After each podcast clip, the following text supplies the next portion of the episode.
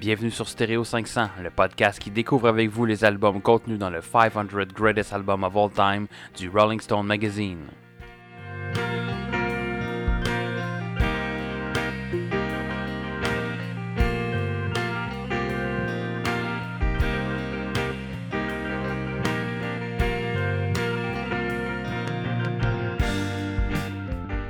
Bienvenue sur Stereo 500, le podcast à l'écoute de leurs fans. C'est leurs fans qui les écoutent pas. Bienvenue à cet épisode spécial Choix du public. Donc aujourd'hui, pourquoi choix du public? Parce que voilà quelques temps, je ne sais même plus combien de temps, mais un petit bout quand même. Je pense Au que c'était même confinement. pré-confinement qu'on avait fait- j'avais fait ça. J'avais fait un live sur euh, YouTube euh, expliquant les coulisses. euh, les coulisses de Stereo 500, là, pas les coulisses de trombone, les coulisses de Stereo 500. Et puis là-dedans, j'avais euh, fait un petit sondage à savoir quel album vous vouliez euh, qu'on parle.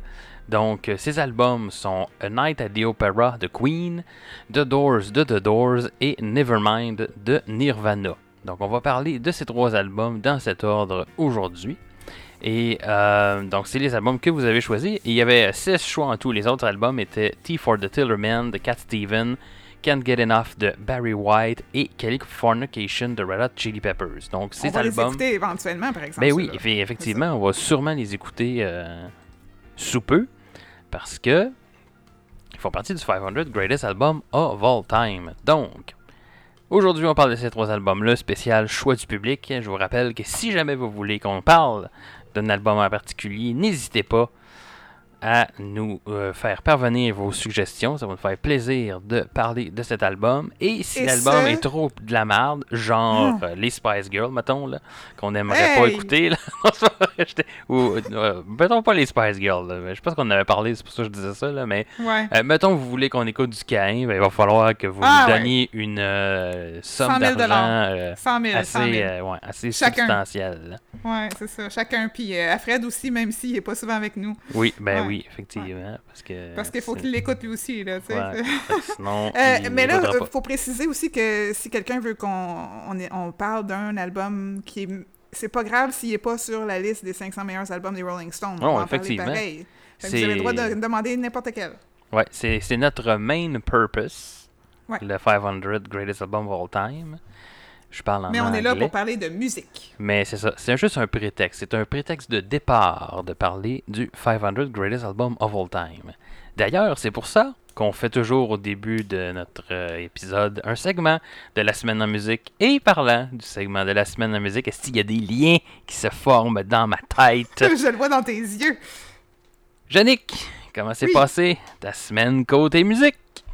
Hey, euh, cette semaine, c'est vraiment des découvertes de la semaine. C'est pas des affaires que je mets euh, dans, dans ma base de données pour euh, les semaines à venir. Ben, Euh, tabarnak. Ben ouais, regardons ça. Puis c'est YouTube qui m'a suggéré des trucs cette semaine que j'ai trouvé fort intéressants.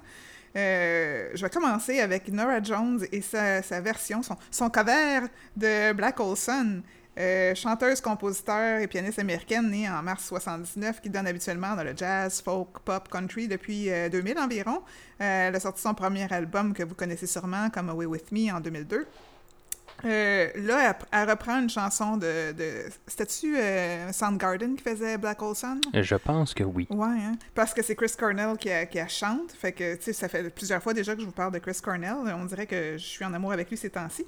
Euh, Il y a quelque chose dans la voix de Nora Jones qui rappelle justement celle de Chris Cornell, bien que sa rondeur à elle est bien plus joyeuse que celle de Chris. Elle est très envoûtante. Envoûteuse? Envoûtante? Je pense que c'est envoûtante. En tout cas, je vous laisse découvrir la version de Nora Jones de Black Hole Sun. On écoute ça.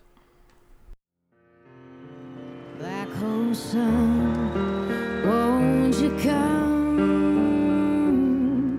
and wash away Black hole sun, won't you come? Won't you come? Won't you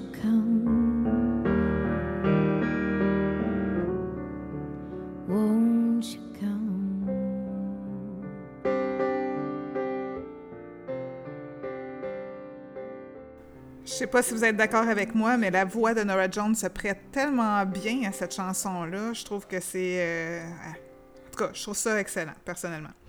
Prochain extrait dont je vais vous parler de, je vous en ai parlé déjà une ou deux fois, je pense déjà, les Melodica Brothers. Cette fois-ci, euh, YouTube m'a suggéré Country Roads version cyberpunk industrial sci-fi. Euh, je tripe beaucoup trop sur cette version-là parce que ils ont pris un classique, mais ils l'ont mis à une sauce qui me fait penser à Muse dans leurs plus récentes années. Dans le son comme dans la vidéo, faut que vous allez voir la vidéo parce que même la vidéo, ça ressemble à- à- au, au dernier album de Muse. C'est vraiment bien Il y a réussi. beaucoup donc- de néons dans cet album, Ah, dans ce ouais. vidéoclip-là. Ça glow in the dark. Vraiment beaucoup. Mais euh, moi, je tripe bien gros parce que Country Roads, ça fait plusieurs années que, que je l'adore. Avant même que y ait King, euh, King's Gen- euh, comment ça s'appelle? Euh, Gentleman, euh, King's Gentleman. En tout cas, là, tu sais, un film d'action avec le gars qui jouait dans Rocketman. Mais, euh, Oui, le, ouais, oui, oui, le. Ouais, Le Gentleman's Club, mais je sais pas, on dirait que c'est un autre bar de danseuse, cette affaire-là, mais oui, euh, que je me souviens plus c'est quoi, mais c'était ouais. super bon, en tout cas. la, fait la que- Ligue des Gentlemen Extraordinaires, non, c'était pas ça. Non, pas, ce, pas celui avec Sean Connery. ça, c'était pas très ça. pourriture. Non, non, pas du tout. En tout cas, fait que, on vous laisse découvrir Country Roads version euh, Melodica Brothers. Take me home to the place I belong. West Virginia, Mountain Mama.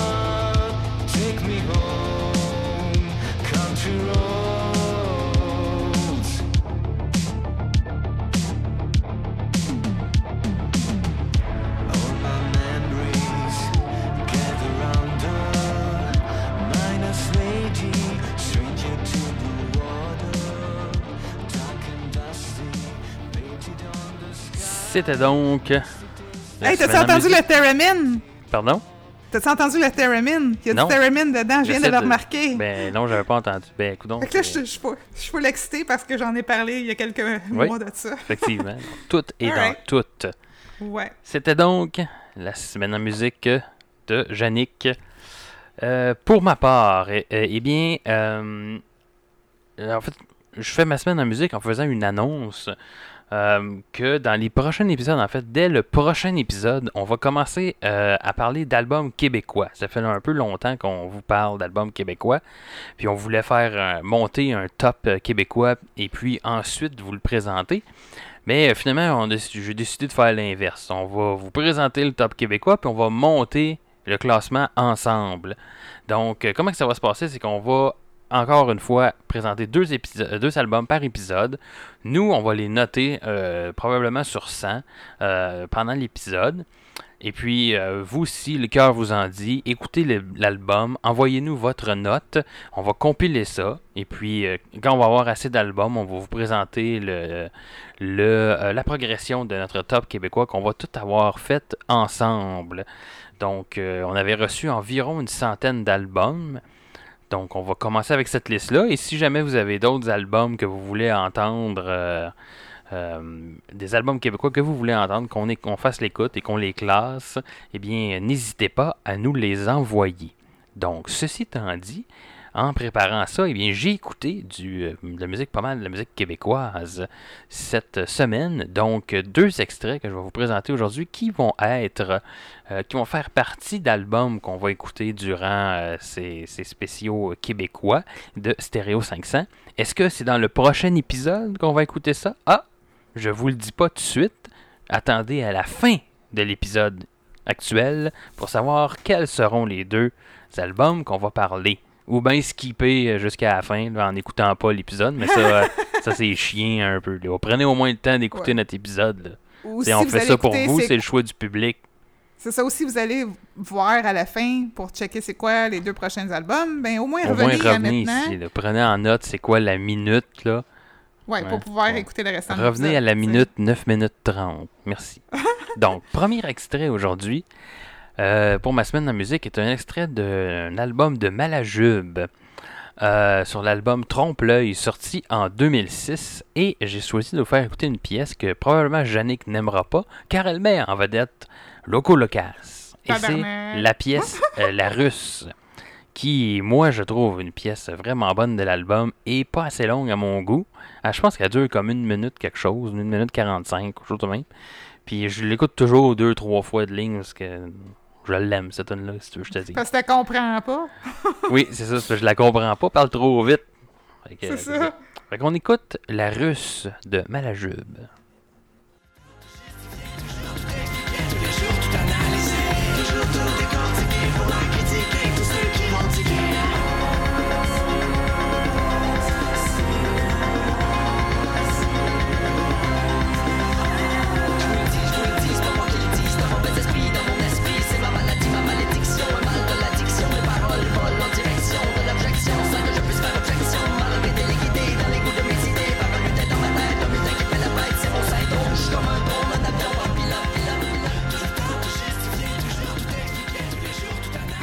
Donc c'était La Russe de Malajube pendant que Jannick enlevait ses écouteurs parce qu'elle haït le colocasse ou probablement le qu'elles ont était été trop fort. Ouais. C'est trop fort là, mais Ben, j'espère que le fait que vous. j'aime pas le Oui. pareil. C'est comme... Donc le deuxième extrait que je vais vous faire jouer. C'est le colocasse. ah, Non, ben non, non, c'est pas le colocasse, mais euh, il y a un warning avant parce que euh, ma copine Explicit. euh, Jen voudra pas écouter ça, fait qu'elle va skipper les 30 prochaines secondes parce que oh, je vais vous faire jouer un extrait de Daniel Boucher que moi j'adore, mais que elle déteste. Mais moi j'aime beaucoup voyez, Daniel Boucher. Preuve Surtout, que quand vous êtes en couple, vous n'êtes pas obligé d'aimer la même affaire. ben non, effectivement, tant que ça. vous aimez les uns les autres, c'est ça la Ben, base. en tout cas, vous deux, là. Mais, ouais. mais c'est ça, je veux dire, les uns les autres, pas le reste du monde, là. Parce que ça, ça. non, là, j'aime personne. Euh, Même pas moi. c'est quoi, je disais, j'étais un, un Grinch de grunge. Ouais, on disait ça dans l'album de. Noël. Et d'ailleurs, Hey, on parle de grunge aujourd'hui. donc euh, J'ai très hâte d'avoir ton opinion là-dessus. Effectivement. Euh, donc, euh, l'extrait aujourd'hui est un extrait d'un album que j'apprécie particulièrement de Daniel Boucher, qui est l'album La Patente, sorti en 2004. Et euh, l'extrait, c'est la pièce Sympathique Collée, que j'aime bien. C'est euh, un texte là, qui. C'est un, un homme qui voit un collé se promener dans la rue. Et puis qui, qui se dit, coudon, toi, tu t'as pas de l'air à, à trop te stresser en jouant dehors, puis je suis un peu jaloux de, de ça.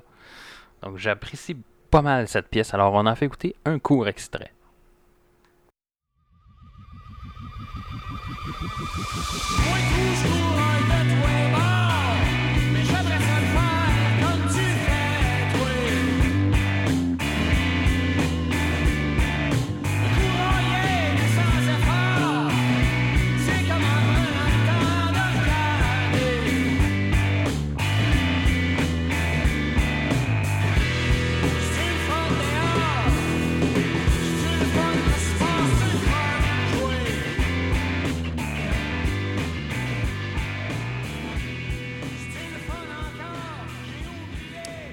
C'était donc notre segment de la semaine en musique.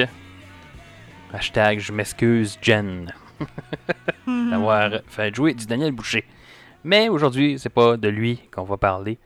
On va parler, comme je l'ai mentionné, de trois albums. Trois bons albums quand même. On va voir qu'est-ce que on en a pensé. On va commencer tout d'abord avec euh, un album euh, de Queen, l'album A Night at the Opera, qui d'ailleurs avait été euh, voté par euh, Jen dans le live euh, YouTube. Donc on te remercie de ta suggestion. Queen, groupe rock anglais formé à Londres en 1970, euh, d'abord influencé par le rock progressif, le hard rock, le heavy metal. Queen a par la suite opté pour, pour un format plus radio-friendly en incorporant des styles plus pop rock. Donc, oui, le May et euh, Taylor, le guitariste et le drummer du groupe, jouaient déjà ensemble dans un groupe euh, qui s'appelait Smile, dont euh, Freddie Mercury était fan. Et lui, s'est joint en 1970 au groupe et c'est lui qui a suggéré le nom de Queen.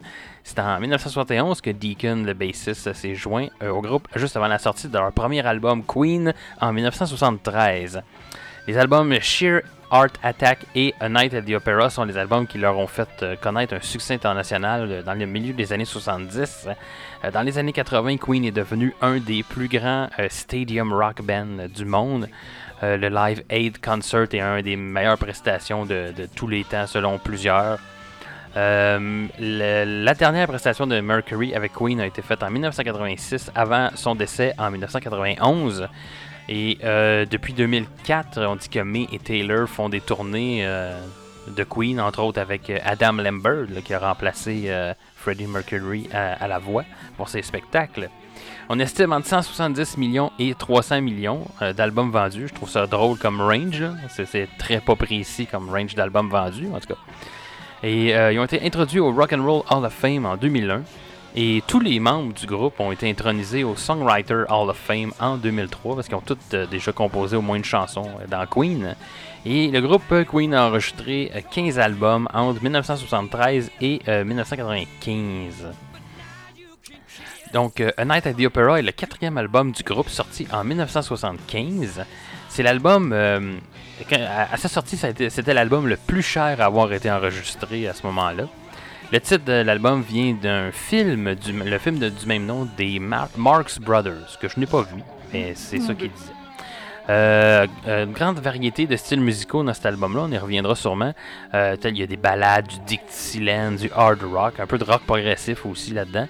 Euh, c'est un album qui a topé le UK Album Chart pour 4 semaines non consécutives et a atteint le numéro 4 du US Billboard 200.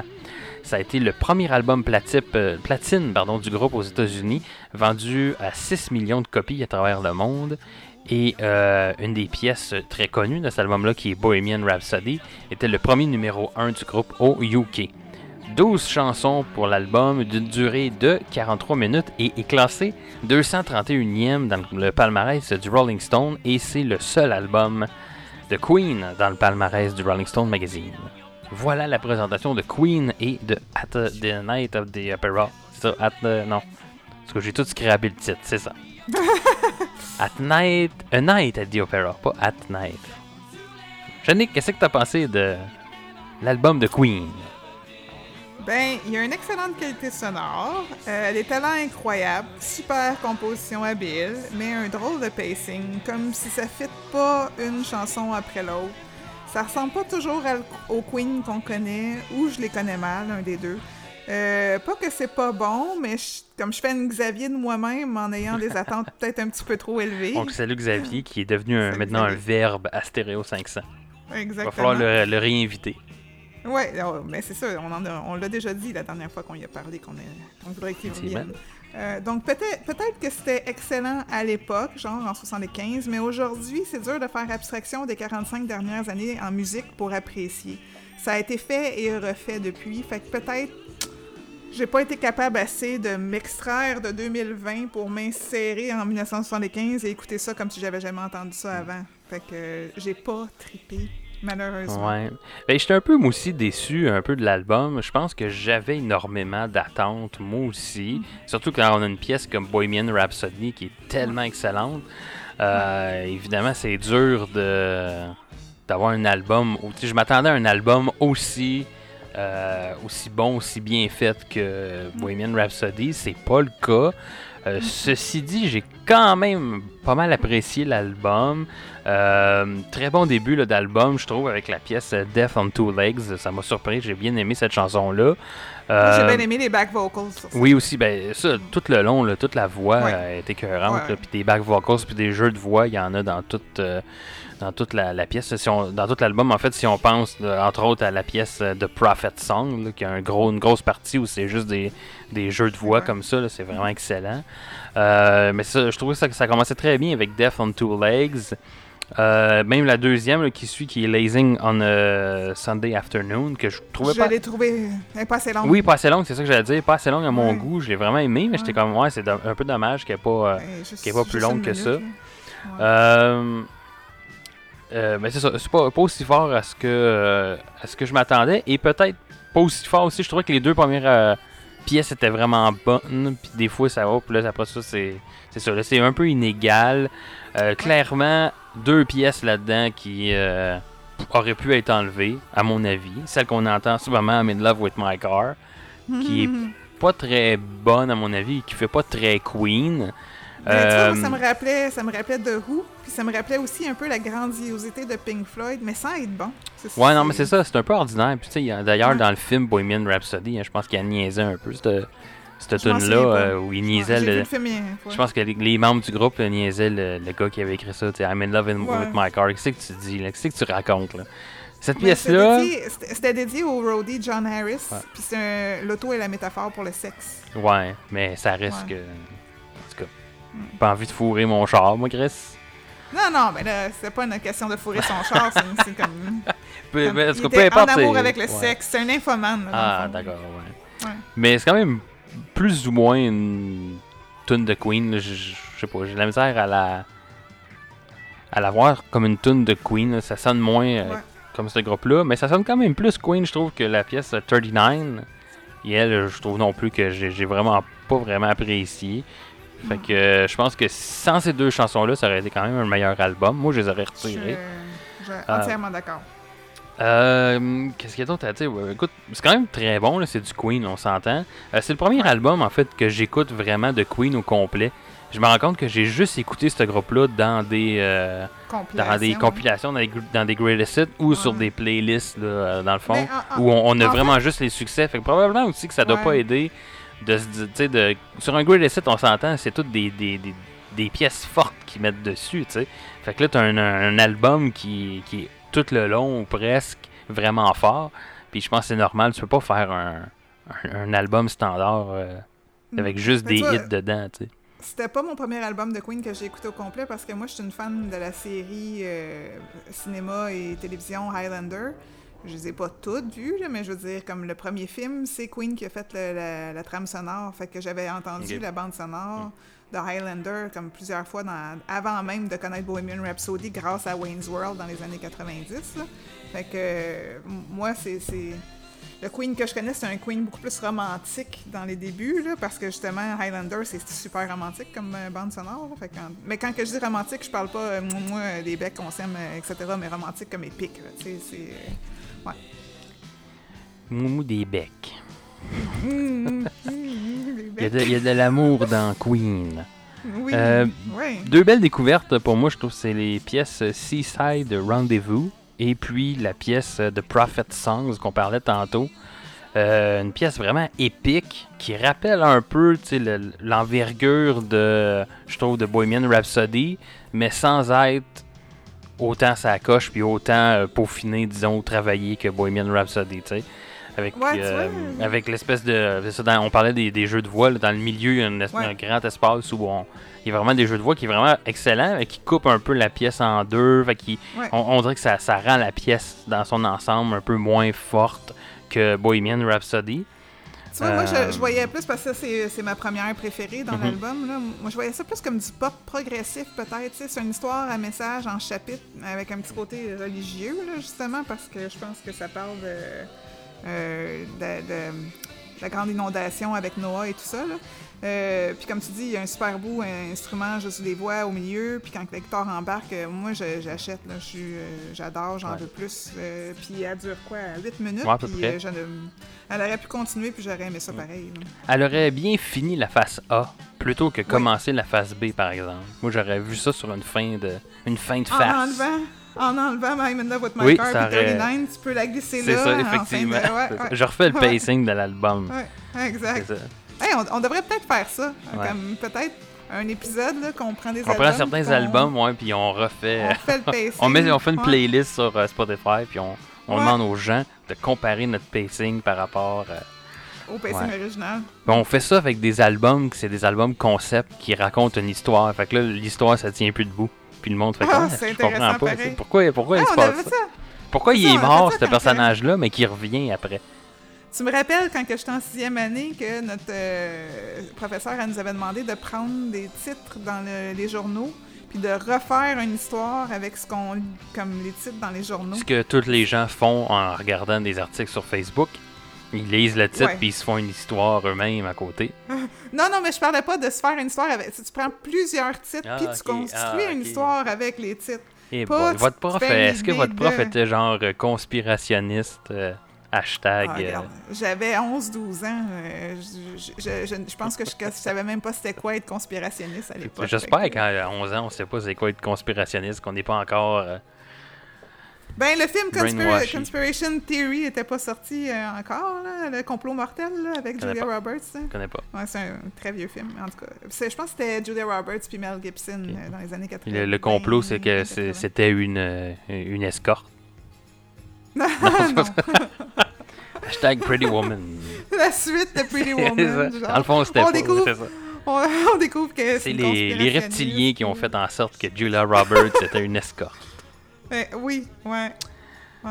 Euh, Est-ce qu'on a entendu un peu de ces chansons-là dans, dans des films ou des séries? À part, mettons, le film Bohemian Rhapsody. Là. Ouais, ouais, ouais. Ben, euh, God Omens, qui est sorti il y a pas Oui. longtemps sur euh, Amazon, Mhm. euh, il y a la chanson Lazing Avec on David Sunday. Afternoon et, et Michael Sheen, Mhm. que j'ai déjà croisé dans le Vieux-Montréal, en face euh, de la basilique Mhm. Notre-Dame, puis que j'étais trop gênée pour aller y parler parce que je me suis dit, ah, il doit être ici en vacances, je vais le laisser euh, profiter. Il était déguisé en ange aussi.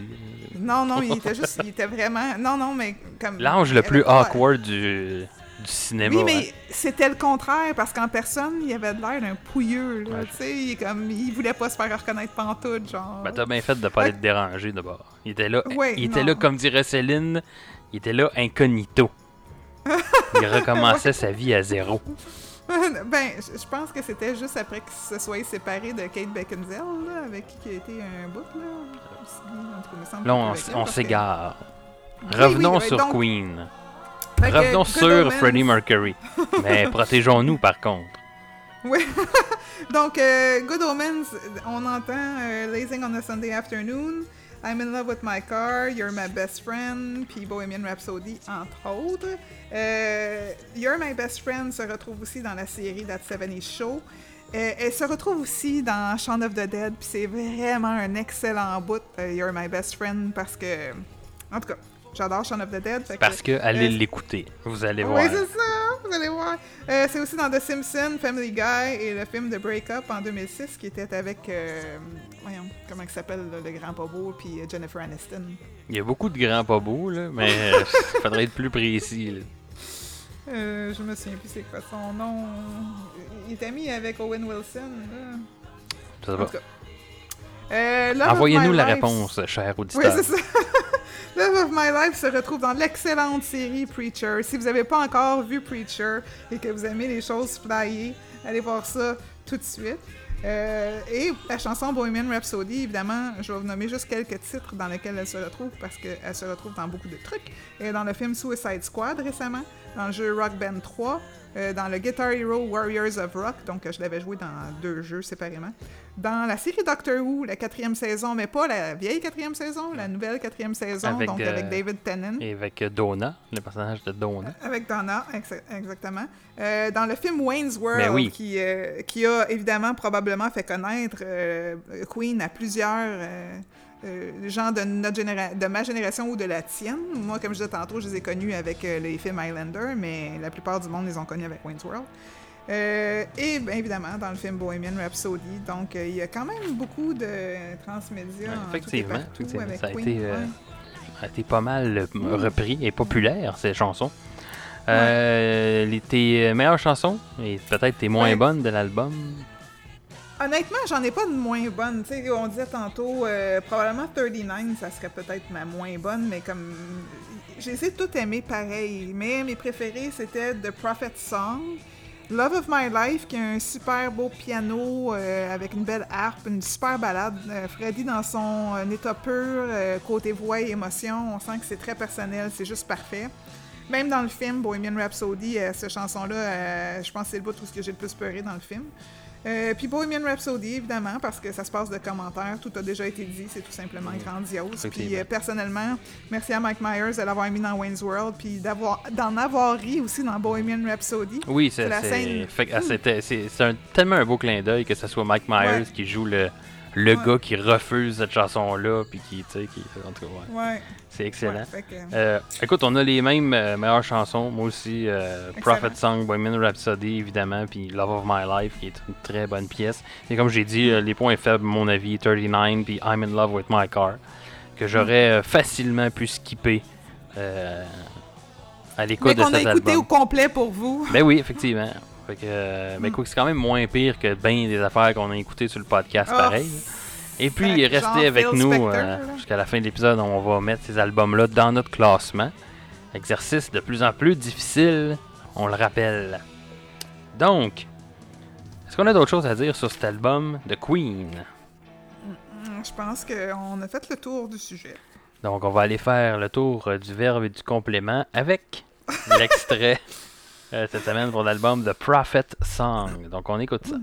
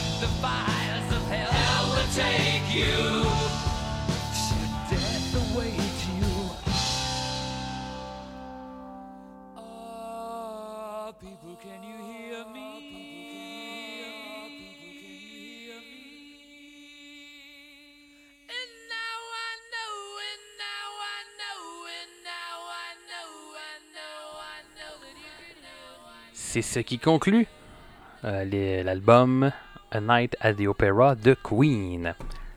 Prochain album dont nous allons parler, le premier album du groupe The Doors qui se nomme The Doors. Donc The Doors de The Doors. On écoute The Doors de The Doors. Euh, T'aurais pu dire juste leur album éponyme. Oui, bah oui, mais j'aime ça dire The Doors de The Doors. Qui, euh, de mémoire, avait été voté par, euh, par Yannick dans le live Oui, euh, c'est YouTube. moi.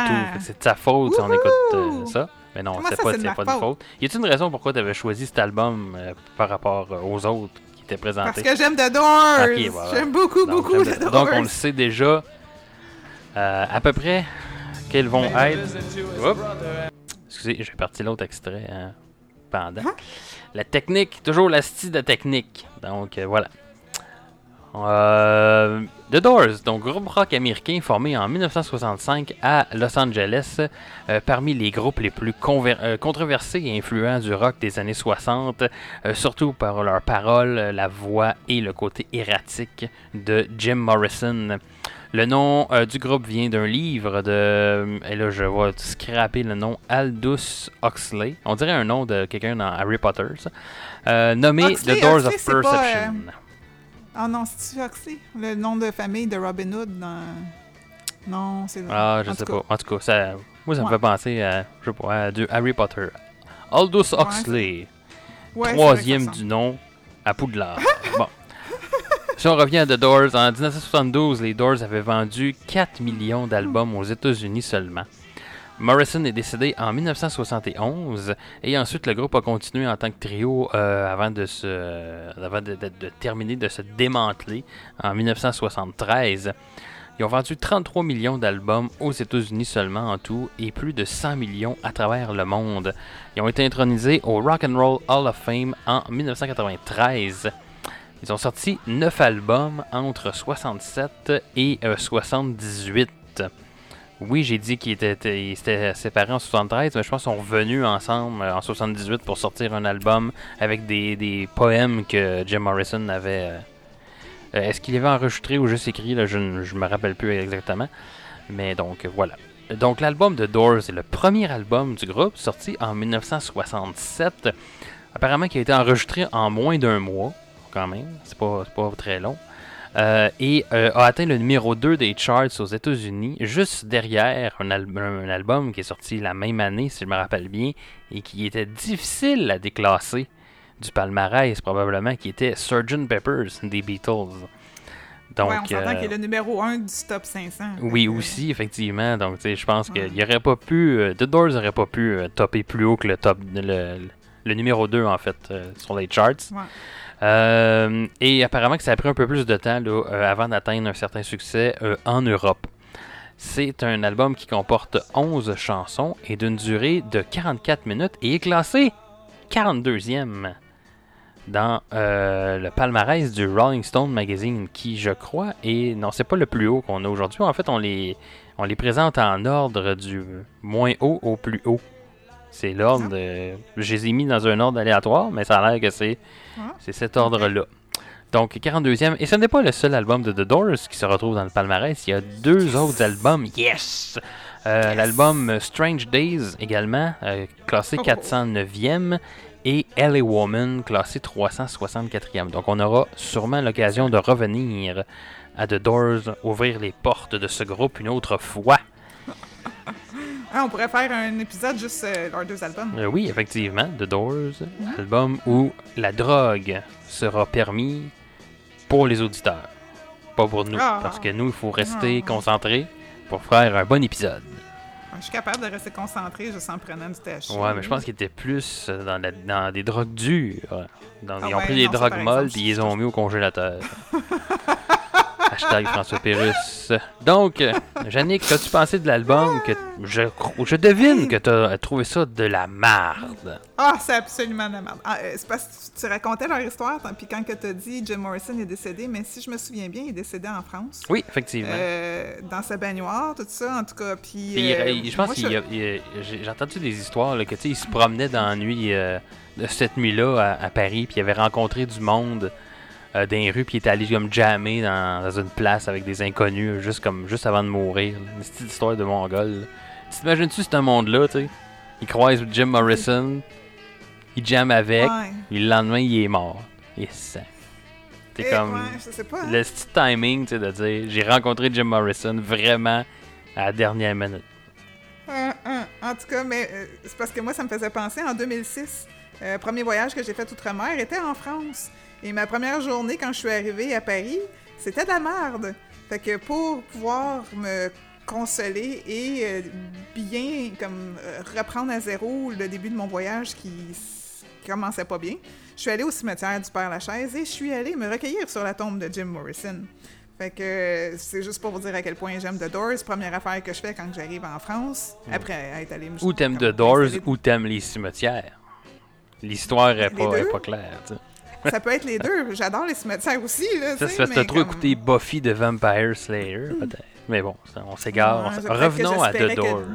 Oui, ok, parce que je m'en allais conter une histoire de vampire Ah, avec Jim ok. Morrison. Parce que, euh, L'album de Doors, une autre découverte alors que je n'avais que 14 ans. Puis là, je dis ça, c'est parce que j'ai pris mes notes de The Doors après avoir écouté Nirvana. Fait que on, on revient là-dessus tantôt. Quand le film avec le beau Val Kilmer est sorti. euh, Un des pires 80. Batman de l'histoire, en tout cas. mais un, mais un des meilleurs Jim Morrison de l'histoire, par exemple. Euh, une appréciation qui n'a été que renforcée quand j'ai fréquenté mon premier copain quand j'avais 18 ans, qui était un fan de fini de The Doors aussi. Euh, un premier album solide pour un nouveau band psychédélique. Ils ont un son particulier très à eux. Les instruments sonnent gras. Euh, Jim est envoûteur ou envoûtant. Beaucoup de gros succès dans l'album, mais plusieurs chansons qui se ressemblent, mais pas toujours dans leur style revendicateur. Revendicateur, revendicateur, en tout. Mais euh, personnellement, euh, j'ai de la misère à, à- à, comme vendre la salade quand j'aime quelque chose. Fait que ça veut dire que je l'ai vraiment bien aimé. Fait qu'on verra tantôt où ce qui se trouve dans mon palmarès. son palmarès. Mais j'ai très hâte d'avoir ton opinion sur cet album. Ben moi, probablement que c'est un des albums qu'on écoute aujourd'hui que je préfère. Yes! Je me rappelle plus de mon palmarès, mais on verra tantôt. Euh, pour vrai, ben, c'est un album que j'avais déjà écouté et réécouté plusieurs fois. J'adore vraiment cet album-là. Euh, en plus, quand on se pense que c'est un premier album, je pense que c'est encore plus excellent d'arriver avec un album aussi fort que ça euh, dès un premier album. Euh, un album beaucoup de keyboard, on va se le dire. Il y a quand même pas mal de piano dans cet album-là. Euh, et une bonne unicité quand même tout au long de l'album qui pourrait peut-être être perçue comme c'est tout le temps la même affaire, là, mais euh, ouais, c'est ça. moi, je trouve qu'il y a quand même un bon son, une bonne unicité, ce que j'aime bien dans, dans l'album, et que c'est quand même pas trop euh, répétitif à mon goût. Là. Euh, c'est que pas... c'est une bonne ligne directe. Ouais, c'est ça, sans être trop pareil, là, à mon Ouais. avis. Euh, Entièrement d'accord. c'est vraiment le, c'est le seul, je pense, album de The Doors que j'ai vraiment écouté au complet. Donc j'anticipe un peu le reste des, de l'écoute. là. À mon avis, ça, j'ai tellement Oh non, aimé on va cet. Xavier de Ouais, c'est ça. Mais en fait, j'anticipe, mais dans le mauvais sens, dans le sens que je suis à peu près certain que les deux autres vont être moins bons. Parce que j'ai déjà entendu quelques autres euh, pièces on ici et là. De The Doors. toutes les meilleures, toutes les meilleures chansons de The Doors se trouvent Ouais, sur mais cet c'est ça. Je pense aussi que c'est probablement le- leur meilleur. Puis, tu sais, en tout cas, si on se fie au palmarès du Rolling Stone aussi, là, c'est quand même euh, Ouais. assez loin. là, le, Oui, cet album-là est encore une fois, 42e et l'autre, le, le plus proche, qui est LA Woman, est 364e. là, donc. Ouais, mais encore une fois, on a écouté des albums qui notre palmarès à nous était inversé par rapport au palmarès de Rolling. Stone. Fait qu'on sait jamais ce qui peut se passer. là, Mais tu sais, comme je dis, j'ai vraiment tellement apprécié de cet album-là que j'ai l'impression que les autres vont, ne leur arriveront pas à la cheville, mais Mm. nous allons euh, voir ça dans les prochains mois slash années. Je sais pas quand est-ce qu'on va reparler de The Doors. Quand tu veux, moi je suis prête. Donc euh, maintenant, alors aujourd'hui, on parle. Non, t'étais pas prête là. Non, je t'ai pas Euh, ouais. là. Euh, des pièces euh, relativement courtes quand même, euh, à l'exception, en fait, j'ai remarqué qu'il y a deux pièces qui sont vraiment plus longues, puis ça donne que c'est les, les fins de face. Donc Ouais. Light My Fire qui dure euh, 7 minutes 10 et qui termine le côté A, et la pièce The End qui dure euh, 11 minutes 43 et qui clôture l'album finalement, qui ferme la face B. J'ai trouvé qu'il y avait quelque chose d'artisanal un peu dans, cette, euh, dans cet album-là, dans le son de l'album. On dirait, euh, c'est travaillé, oui, mais il y a une espèce de son de bande de sous-sol ou de, Ah je ouais, sais pas, de, garage ou les, les guitares un peu. C'est, peut-être l'époque des années 60. Moi, ça me faisait, Ben, ça me rappelait le, le- Hey, écoute, jamais qu'on a été aussi bon que ça, là, mais quand je commençais à jammer avec mes amis, on se. On s'enregistrait Ouais. à chaque fois l'espèce de guitare pas claire là, qui sonne comme pas clean puis qui est un peu. Mais que euh, tu tripes, là. hum?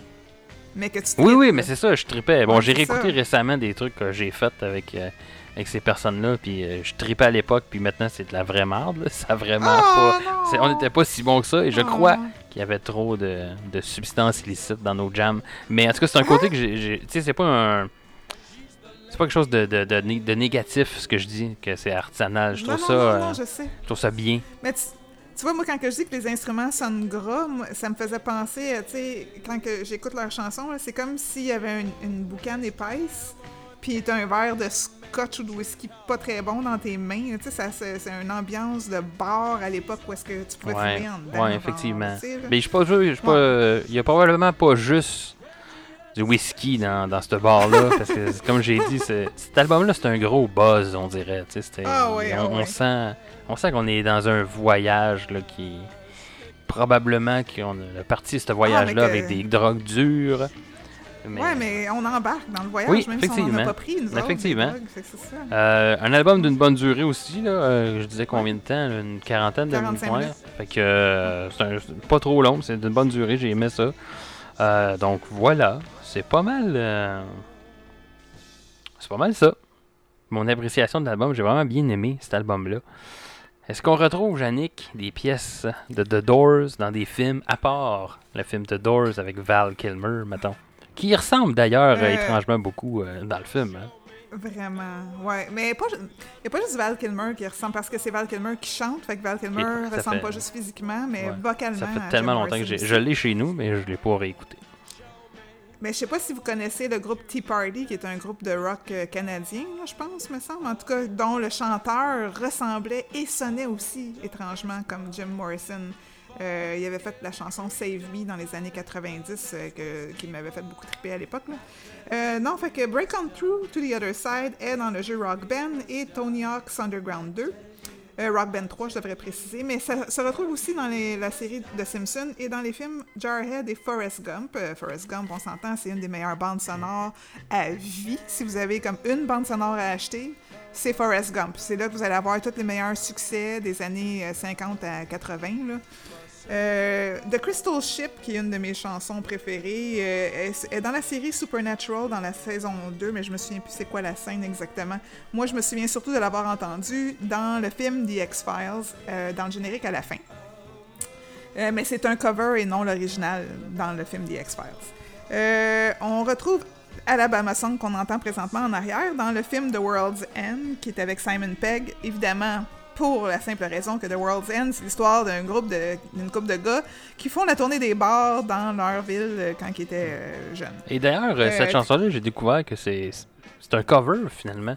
C'est un genre de cover Oui, parce que c'est une chanson d'un album. D'un opéra allemand Ouais, c'est écrit ça. en 1929 Ouais. par Kurt Weill et Bert, Bertolt Brecht. Oui, mais ça merci sonne d'avoir dit, exactement pareil. merci d'avoir dit les noms parce que ça fait, pas pla- ça fait plaisir. Et d'ailleurs, euh, Ça sonne exactement pareil parce qu'elle est en anglais. Je allée Ah, l'écouter ça sur se peut, j'ai YouTube. pas- j'ai pas, euh, elle- Ouais. D'ailleurs, euh, je sais pas, j'ai pas fait l'exercice d'aller l'écouter, mais il y a un lien avec notre épisode précédent hein, parce que euh, euh, David Bowie aurait repris cette euh, chanson-là, aurait fait aussi un- une pièce de Alabama Song, donc euh, Ok, va que allez écouter ça. C'est une pièce qui a été écrite quand même en 1927, l'original, quand même, Ouais, hein, ça, fait pas- ça fait un petit bout.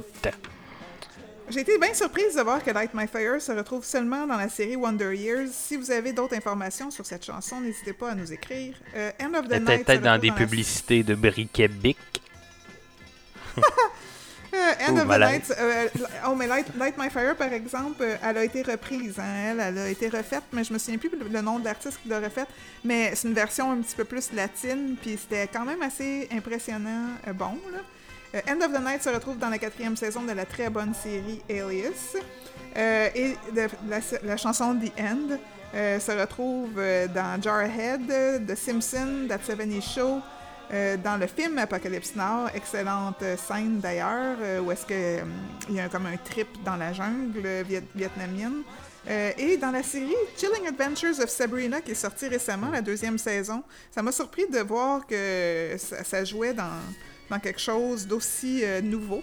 Parce que euh, je pensais que les gens d'aujourd'hui étaient moins intéressés par la musique d'autrefois. Mais voilà. On a, ça a quand même été. euh, Donc, c'est deux albums jusqu'à maintenant qui ont eu beaucoup de d'extraits dans d'autres médias. En tout cas, Oui, une, phrase, une oui. phrase de même, hein? On- Plus que Ça ne serait pas un épisode de Stéréo 500 sans que je manque une phrase. Donc voilà. Ah non, le prochain, il y en a beaucoup. Ben, j'espère bien qu'on va continuer la, cette bonne lignée. Euh, tes meilleures chansons, tes points faibles peut-être de l'album? Le seul point faible que j'avais, euh, en fait, j'en ai deux, puis c'était 20th Century Fox, puis I Looked at You, mais j'ai rien de mal à dire, c'est juste que c'est celle que j'ai le moins aimée. Euh, mais ma préférée, ben, c'est sûr que Light My Fire, Alabama Song, c'est The Crystal Ship, Break On Through, c'est toutes des excellentes chansons, mais The End, pour moi, c'est euh, complètement magistral. C'est du psychédélique pré-progressif, on dirait, tellement cinématique, euh, musicalement parfait. Les choix des instruments, la mélodie, leur ascension et l'exploration en chemin, comme un trip de pipe amérindienne dans le désert la nuit, genre. Ça, ça parle aussi de la mort et du complexe d'Édipe. Mhm. Puis euh, on, on a l'impression, parce qu'elle dure quand même 11 minutes 40, qu'il y a eu de... euh, non, j'oublie le mot. ça. qui se sont laissés aller, là, tu sais, qui ont fait euh, Ouais, jam, jam, là, ouais, ouais, euh, probablement. Ouais, effectivement, c'est un peu ce que des fois j'entends tout le long de l'album aussi. On dirait Oui. qu'il y a bien des bouts qui sont plus jammés. Ah Euh, oui, mais comme dans Light My ouais. Fire, là, il y, a, il y a un moment donné, c'est comme solo après solo, j'étais Mhm. comme quoi, c'est-tu la tune où est-ce qu'ils présentaient les, les musiciens quand ils faisaient des concerts live, là, genre, parce que t'as, t'as le clavier après ça, t'as la guitare après ça, tu sais, ouais. Ouais, euh, de mon côté, euh, The End aussi, qui est probablement une des meilleures chansons de l'album, euh, et qui, étrangement, me fait toujours penser à Doctor Who, parce que vu que, j'écoute les paroles de façon distraite, tu sais, ça dit tout le temps, euh, j'entends, au lieu de Blue Boss, j'entends tout le temps de Blue Box, Blue Box! Ah, Fait que c'est dans ma tête, ça dit The Blue Box is calling us. Ah, Fait que là, je suis comme, yes. Ouais, donc euh, j'espère que le docteur arrive dans sa boîte bleue. Mais non, c'est un autobus Oui, le bleu. 11e. Le 11e docteur. Oui, effectivement, ça serait très bien. Oui. Donc, euh, c'est ça. Euh, Alabama Song, qu'on parlait aussi, très bonne pièce. Et évidemment, Light My Fire aussi. euh, Mhm. Mais globalement, très bon album. Donc, ah oui, vraiment, là. effectivement. On a-tu d'autres choses à dire sur The Doors? Pas tout de suite. Hmm, je pense qu'on a fait pas mal le tour. Ouais. Donc, C'était des portes tournantes. C'est ça, c'était des oh, hein, c'était des portes tournantes. Donc là, on est, on est déjà mis là-dedans et on va essayer de se déprendre des portes tournantes pendant l'extrait. Et vu que c'est la fin de la présentation de l'album de The Doors, on va écouter la pièce The End. Donc on écoute ça And he walked on down the hall. And he came to a door. and he looked inside.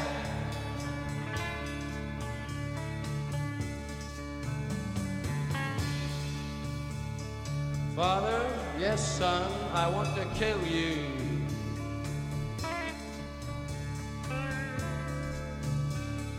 Mother,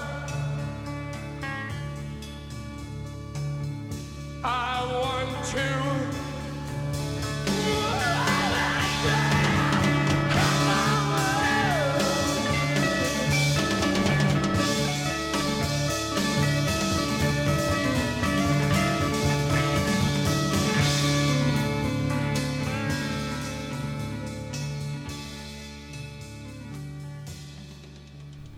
Quand même très bien choisi l'extrait, là. Je Ouais. veux dire, euh, c'est pas le bout le plus accessible de la toune pour nos auditeurs, C'est mettons. pour euh, amener à découvrir autre chose, peut-être, que vous Ouais, connaissiez peut-être.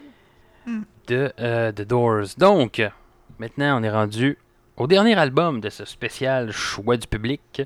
Et nous allons parler de l'album Nevermind de Nirvana. Et c'était un choix qui nous était euh, qui a été voté par Annick durant le live YouTube qu'on parlait plus tôt. Donc euh, merci Annick de ce choix.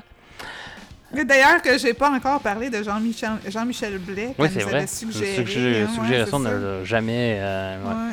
On n'a jamais venu à parler de non, lui, mais c'est excellent Mais d'ailleurs. on, on désespère pas, Annick. On va finir par euh, parler de ça. Et Elle avait aussi proposé un, espèce, un, un épisode sur Coldplay qu'on va sûrement Oui, faire ouais. éventuellement aussi. Ce serait très intéressant de faire. Quoi qu'on a déjà parlé d'un album de Coldplay, A Rush of Blood to the Head. Mais y en a-tu d'autres dans le, Non, c'est 500? le seul. C'était le seul, de Coldplay. Ah, ok. Mais on, y reviendra euh, sûrement. Ouais. Faire un épisode spécial de Coldplay. Mais pour l'instant, on parle de Nirvana et de Nevermind. Donc Nirvana, groupe américain formé en 1987 et euh, dissous en 1994 suite au décès de Kurt Cobain. Hashtag Courtney Love, la tueuse. Non, c'est pas vrai. Euh, Dont on, on faisait la, Oui, la référence dans nos premiers épisodes de la saison. ouais. Euh, à la fin des années 80, euh, Nirvana s'était établi dans la scène grunge de Seattle et euh, a sorti son premier album Bleach en 1989. C'est en 91 qu'ils ont obtenu un succès mainstream suite à la sortie du single Smell, Like a Teen Spirit qu'on entend à l'instant euh, de leur euh, deuxième album évidemment Nevermind qu'on va parler à l'instant. Euh, Durant leurs trois années mainstream, le Nirvana a gagné plusieurs prix, dont American Music Award, Brit Award, Grammy Award. ont gagné 7 MTV Video Music Awards, donc ça a été trois années très prolifiques.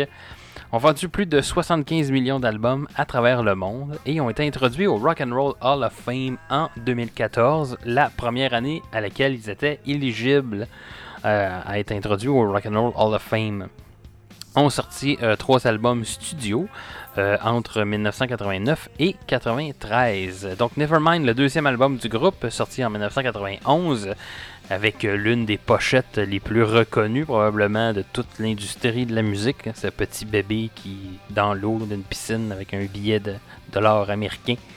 Euh, en janvier 1992, euh, l'album a atteint le numéro 1 du US Billboard 200.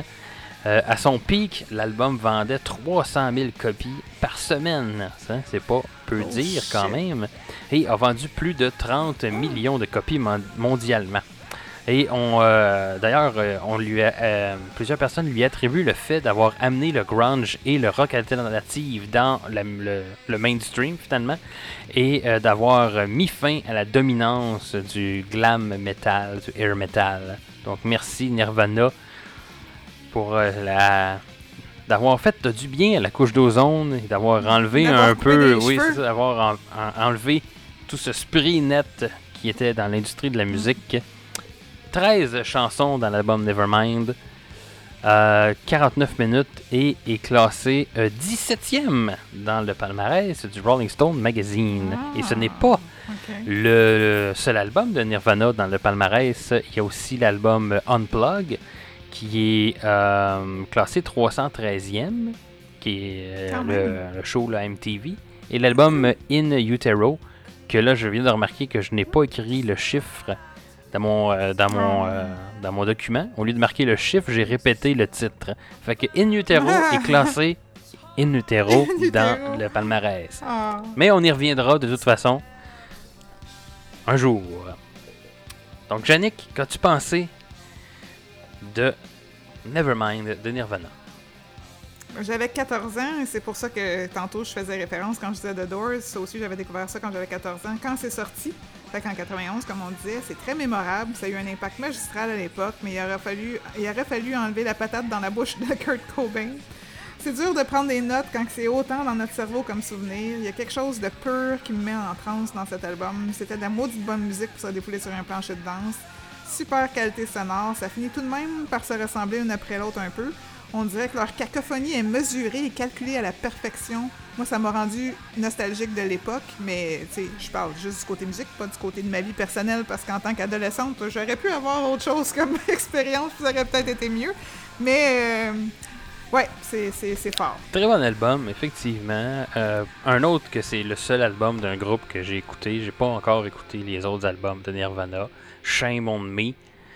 Ben, moi, je les avais écoutés, mais je m'en souviens pas. Mais donc, moi aussi, j'ai très hâte de, réécouter. euh, et puis, euh, sûrement d'aller réécouter euh, Bleach aussi, qui est pas dans le palmarès, mais tant qu'à ça, on va aller l'écouter, je pense. Euh, très bon album, écoute, que j'avais évidemment déjà écouté plusieurs fois. Euh, commence hein, évidemment avec une des pièces les plus iconiques du groupe et peut-être même Mhm. du mouvement grunge au complet, là, qui est Smell En fait, Like Teen Spirit, qu'on a entendu moi, et réentendu. notes. Oui. C'est ça, j'ai écrit dans mes notes que c'est l'hymne des ados des années 90. Ouais, effectivement. Euh, qui est un très bon début d'album. En plus, ça commence vraiment euh, très fort, mais il faut pas s'arrêter qu'à cette chanson-là. Je pense que le reste de l'album vaut vraiment la peine d'être écouté aussi. Euh, Absolument. Puis tu dis que c'est le l'hymne des, des jeunes des années 90. Je pense que cet album-là, c'est probablement un des que je vais dire quelque chose de peut-être gros, mais probablement de ce que- les années 90 ont produit de meilleur en musique. Non, c'est, je suis Je pense que c'est très Ouais. bon comme album. J'ai vraiment adoré. Euh, comme tu- ça déménage, c'est comme une tonne de briques.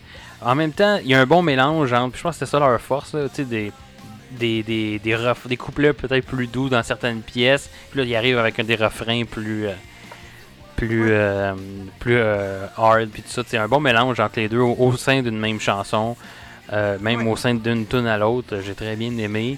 Euh, on dirait que cet album-là, c'est un. C'est ça, c'est r- c'est révolté, c'est un gros fuck you à tout. Tu sais, tout. C'est, c'est comme, Mais c'est c'est que comme ça rentre, si c'est c'était... C'est ça, c'est comme si c'était l'ép- l'épitome du punk, dans le sens que c'est ce que le punk voulait faire, mais qui n'a pas été capable. Puis là, t'arrives, bam, Nirvana Nevermind, voici du grunge, Mhm. voici ce que vous vouliez faire, nous autres, on a réussi, genre... Ouais. En tout cas, Ouais, effectivement, c'est une, C'est ça. bonne, une bonne critique. Euh, Ouais, hein. je parlais de tout. De... Chris, euh, je suis bonne, Anesty, faire des critiques. pas pour rien que tu m'as engagé. Ouais, mais engager, euh, pas d'argent, par exemple. Tous les Non, non, revenus, je je les m'attends pas garde. de salaire. oui, ah, y non, il y en a pas. C'est pour ça que je les garde. Ah, Euh, puis je parlais de bons mélanges, tu sais, t'as même un apport acoustique qui est dans la pièce euh, Polly, qui est acoustique, c'est- très bien. Mais qui, crack est acoustique, mais qui a quelque chose de très rough dans le son, tu sais. C'est pas, euh, c'est pas Mais du Vincent Vallière, mettons. C'est pas parce que c'est Non, acoustique. c'est ça, mais je sais pas si c'est au courant que c'est sur le kidnapping d'une fille de 14 ans qui a réussi à s'enfuir suite Ok. à des atrocités qui lui ont été Bon, faites. ben, c'est d'où le côté très rough. C'est ça, puis j'avais pas écouté les paroles, mais là, comme sachant maintenant qu'est-ce que ça racontait, puis j'ai réécouté, puis là, j'étais comme un petit peu plus euh, euh, bouleversée par la chanson, euh, dans son côté très doux, euh, présenté de, d'une façon très douce, mais avec vraiment un sujet tellement dark. En tout cas, Effectivement. ouais. Euh, bonne balance aussi de tous les instruments. Au début, j'étais, ah, c'est un, dans l'album pas mal de guitare, mais finalement, à force de l'écouter, j'étais, ouais, non, je pense qu'on entend Ah, vraiment. Il y a beaucoup de bass. Ouais, pas mal de bass, le drum. euh, Mhm. sais, Je pense que chacun. Ouais, ben, le, le drum, c'est Dave Ben oui. Grohl, qui est maintenant euh, le chanteur, euh, je pense que guitariste ou bassiste de Foo Fighters, ouais, ça. effectivement. C'est lui qui est parti ouais, groupe. Fait que- Fait que, ouais, un bon apport de tous les instruments. Je pense qu'il n'y a pas. euh, c'est une bonne balance, c'est bien fait. Euh, J'aime bien aussi comment que l'album termine. Je trouve ça. euh, c'est un album vraiment comme rough, puis ça finit avec une pièce un peu plus. Là, je parle vraiment. euh, Ok, de la, de la vraie pièce qui termine l'album, là. Pas, euh, parce que là, quand on écoute. Something in the Ouais, way, c'est ça. the Something in, the, Something in the Way, qui est la, la pièce qui Ouais. clôture l'album. Mais si vous l'écoutez sur Spotify, ils, ont- ils font souvent ça dans, dans, dans Spotify, Ouais. c'est-à-dire de, de, euh, Séparer de séparer la, tune cachée de la l'album. ouais, c'est ça. Et puis j- j'ai découvert grâce à Spotify que euh, la tune cachée avait un titre. Parce que Ben oui. c'est rare qu'on a le titre de la, de la tune cachée, mais là elle s'appelle Endless Nameless. Qui est. euh, Moi, je t'avais découvert sur euh, Wikipédia. Ouais, mais j'a- j'avais jamais su. C'était. Je sais même pas si je l'avais vraiment écouté la tune cachée. Parce que. Moi, j'ai acheté la, Je pense la- la première plus que ça. Ouais, moi, j'ai acheté la première version de la cassette quand elle est sortie en 91, puis la tune n'était même pas une tune cachée dessus. Ça a été ajouté par après.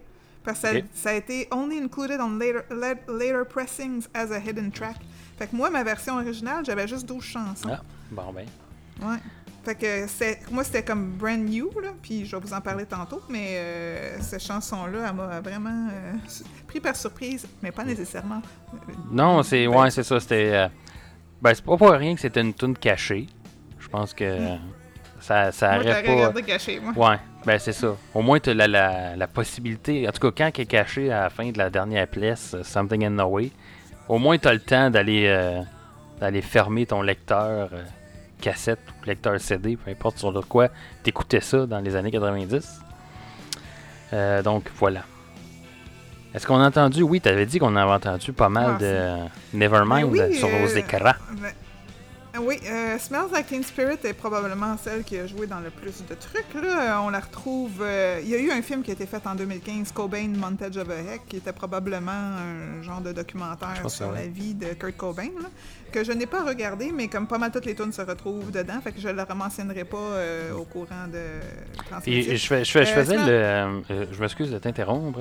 Je faisais la, la non, recherche. tu sais, on a parlé de Queen et de. Euh, de Doors à l'instant, qui ils ont chacun eu leur film de fiction Ouais. racontant l'histoire de Freddie Mercury ou l'histoire de Jim Morrison et de Doors. Mais euh, le- l'équivalent pour, Never- pour euh, Nirvana n'a pas été fait. Je regardais, c'est que des films, que des documentaires là, finalement sur la, la vie de Nirvana. Et ça serait bon un film. Il y en euh, avait, de- il en avait déjà parlé, puis honnêtement, euh, moi j'aurais trouvé que River Phoenix, qui est décédé dans les années 90 euh, suite à une overdose, euh, aurait été très bon pour jouer Kurt Cobain. Mais malheureusement, je pense qu'il n'y a pas personne d'autre qui serait de la trempe à River Phoenix pour faire ce rôle-là. Du moins, pas à ce que je connaisse aujourd'hui, mais euh, avec. euh, parce que là, on parle d'acteurs connus, mais s'il il engageait un, un nobody pour le faire, ça serait peut-être. Mais je pense que ça, ferait un bon film. Ça serait, ça serait intéressant de voir ça. euh. Je serais un peu comme Dédé à travers les brumes là, Oui, pour euh, Effectivement. J'adore ce genre de film-là qui. On le Ouais. sait là, qu'il y a de la romance là-dedans, puis c'est pas tout vrai les Puis on faits. sait qu'il y a de la mort, Puis- y a de la oui. Non, mais ce que je veux dire, c'est qu'on ouais. sait que ces films-là sont pas euh, accurate Ah, euh, de- façon euh. Historique là, et que c'est un peu Ouais, romancé. pas Rhapsody, Ouais, mais ouais, c'est correct, c'est- c'est c'est excusable. Mais ouais, Ouais. donc euh, Ok, donc on revient. Smells Like Teen Spirit se retrouve dans Parks and Recreation, sixième saison. Si vous n'avez pas écouté cette série-là, écoutez-la, c'est super intéressant, très très drôle. C'est aussi dans le jeu Guitar Hero 5, dans la série Smallville, sixième saison également. Euh, dans le film Moulin Rouge, mais dans Moulin Rouge, ça fait partie, si je me trompe pas, d'un genre de medley quand ils sont euh, au Moulin Rouge, puis euh, c'est Ziegler, le, patron du Moulin Rouge, qui, qui la chante ou quelque chose. En tout cas, je me souviens plus exactement.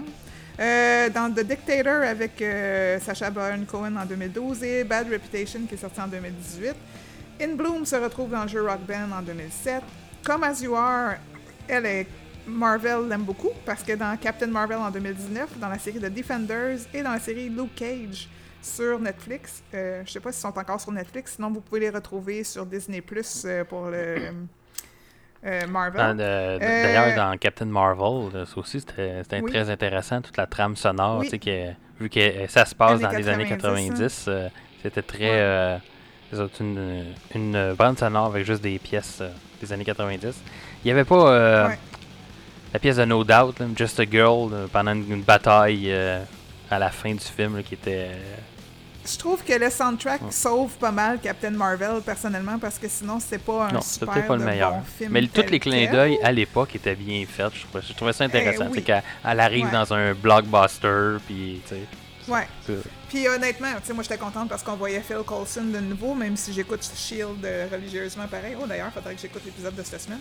Euh, mais c'est ça, euh, Captain Marvel demeure quand même un bon personnage de, de- de- des Avengers. Euh, Lithium se retrouve dans Guitar Hero 5 également. Euh, Territorial Pissings se retrouve dans le film Beautiful Boy qui est sorti en 2018, dont je vous ai déjà parlé, qui est l'histoire d'un jeune homme qui a des problèmes de drogue, puis son père qui essaie de l'aider avec Steve Carroll et Timothy Chalamet. Drain You est dans Rock Band 2, Lounge Act est dans Skate, et euh, Something in the Way se retrouve dans Jarhead et dans Jerry Maguire qui est sorti en 96.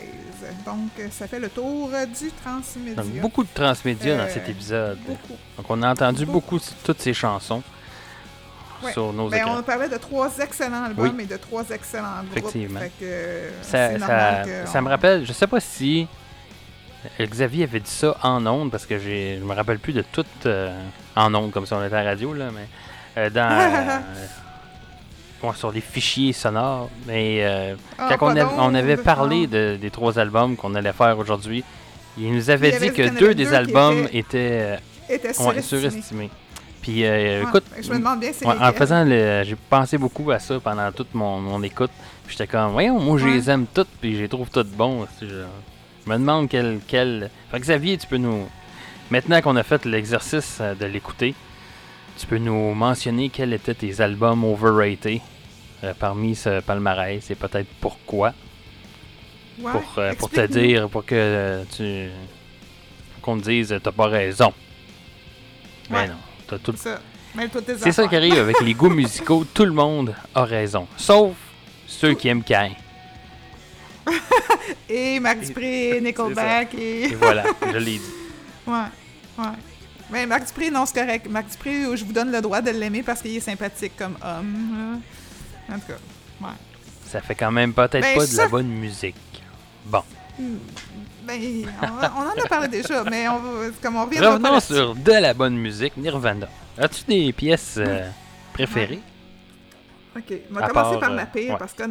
Ouais, c'est ça. On va commencer par ma pire parce que elle, tu sais, d'habitude, j'écris des petits cœurs ou des petits plus ou moins, tout ça. Elle, j'ai carrément écrit Nope à côté, puis c'est Endless Nameless. Euh, ça sonne un peu plus heavy metal chaotique dans les premières 45 secondes, mais en fait, c'est pas juste les premières 45 secondes, c'est que je prends mes notes au fur et à mesure que la chanson joue, puis ça revient de même. On dirait oui, brièvement une complainte et ça rechie, en tout cas. Ça me met un peu inconfortable comme expérimentation. Pas que c'est pas musicalement bien réussi, c'est juste que ça, ça me mettait mal à l'aise. Ben, tu l'as dit, je pense que Euh, c'était une je- expérimentation. C'est quelque chose qu'ils ont essayé, Ouais. puis. C'est ça, ils l'ont mis en bonus pour montrer au monde peut-être. euh, regardez, on a fait ça. Mais Là, là, le, le hasard fait bien les choses que parce que présentement, ma deuxième, ma, ma tune préférée, c'est celle qui joue en background et c'est Lithium. Euh, une autre que j'avais appris sur la guitare, quand que je dis une autre, c'est parce que ma première tune que j'ai appris sur la guitare, c'était euh, Come As You Are. Mais j'avais appris la partie de la basse Sur la guitare. Fait que c'est- Euh, mon Dieu, que je me souvenais pas à quel point c'était bon, puis j'aimais ça. J'aime la dichotomie dans la chanson, très représentative de la bipolarité, malgré que je n'en souffre pas, mais j'ai connu des gens qui souffraient de maladies euh, maniaco-dépressives comme ça. Euh, puis c'est vraiment, c'est du- le jour et la nuit. Fait que t'as le côté très doux, puis après ça, t'as le côté très trash. C'est... euh, ouais. Effectivement, je partage ton Voilà. opinion. Lithium, très bonne chanson euh, de l'album. Euh, Stay Away aussi, que j'ai pris en note, que j'ai bien aimé. Et euh, euh, écoute, Something in the Way, je l'aime pas mal. Probablement, je- Ouais. écoute, j'aurais pu mettre l'album au complet. Je pense que j'ai pas mal tout aimé chacune des chansons, mais ouais, c'est pas mal les trois. Et euh, comme tu dis, le, le gros point faible, c'est qu'il n'y en ait pas un parce que c'est une tune cachée. Là. Endless Nameless, que j'ai pas vraiment apprécié, mais comme c'est une tune cachée, on, on le pardonne. C'est sûr que t'as pas meilleure tune cachée que la tune cachée des Cowboys fringants, qui je crois était sur euh, Break Syndical, si je me rappelle bien. Qu'on devrait... Je pense pas l'avoir entendu. non, c'était la tune ouais, cachée. j'aime- Nananananananana. En tout cas, on y reviendra sûrement. Ouais. Euh, parce que je crois que Break Syndical est dans notre top, d'albums québécois qu'on va parler. Donc on Ouais, y Et est-ce que c'est dans le prochain épisode qu'on va parler des cowboys fringants? Ah, On y on revient, y revient tantôt, tantôt, après le mais palmarès. pour l'instant, il faut écouter un extrait pour conclure la discussion.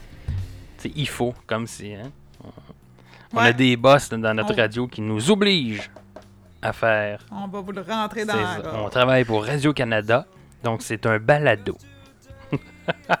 on va écouter donc. euh, si je peux, euh, bon, c'est de la misère à, bri- à peser sur mes pitons encore. On écoute la pièce Lithium pour euh, euh, conclure la discussion sur Nevermind de, de Nirvana. Light my candles in our days, cause I found God. I'm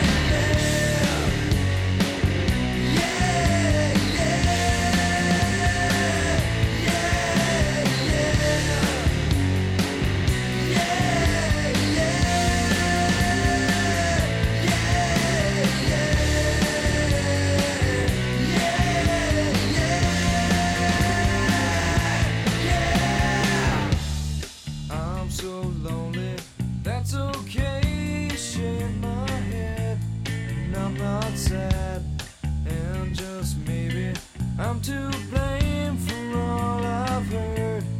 I'm not sure.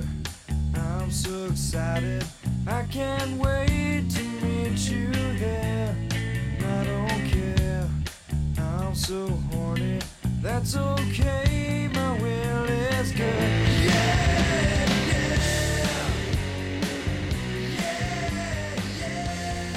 C'est ce qui met donc fin à l'écoute de Nirvana, Nevermind, et à ce spécial choix du public. Mais avant de conclure cet épisode et vous dévoiler euh, c'est, quoi finalement les, prochains albums qu'on va parler, il faut classer ces albums, exercice, ma foi, de plus en plus difficile et qui, je ne sais pas si sera viable à long terme. Parce que là, ça a été très difficile. Et vous allez comprendre avec mon classement que je me suis pas trop cassé le basic. Oui, oui. Mais j'ai essayé de mais finalement, c'est ça. J'ai pris l'option la plus facile. Et vous allez voir. Yannick, comment t'as classé tes, ces albums dans ton palmarès? Là, je vais vous les dire dans l'ordre euh, du moins bon au meilleur. Euh, Queen, évidemment, n'était pas mon préféré aujourd'hui. Se retrouve en 41e position entre Hotel California des Eagles et David Bowie à Aladdin C'est- là que je me c'est suis loin, euh, que- là. rendu compte que...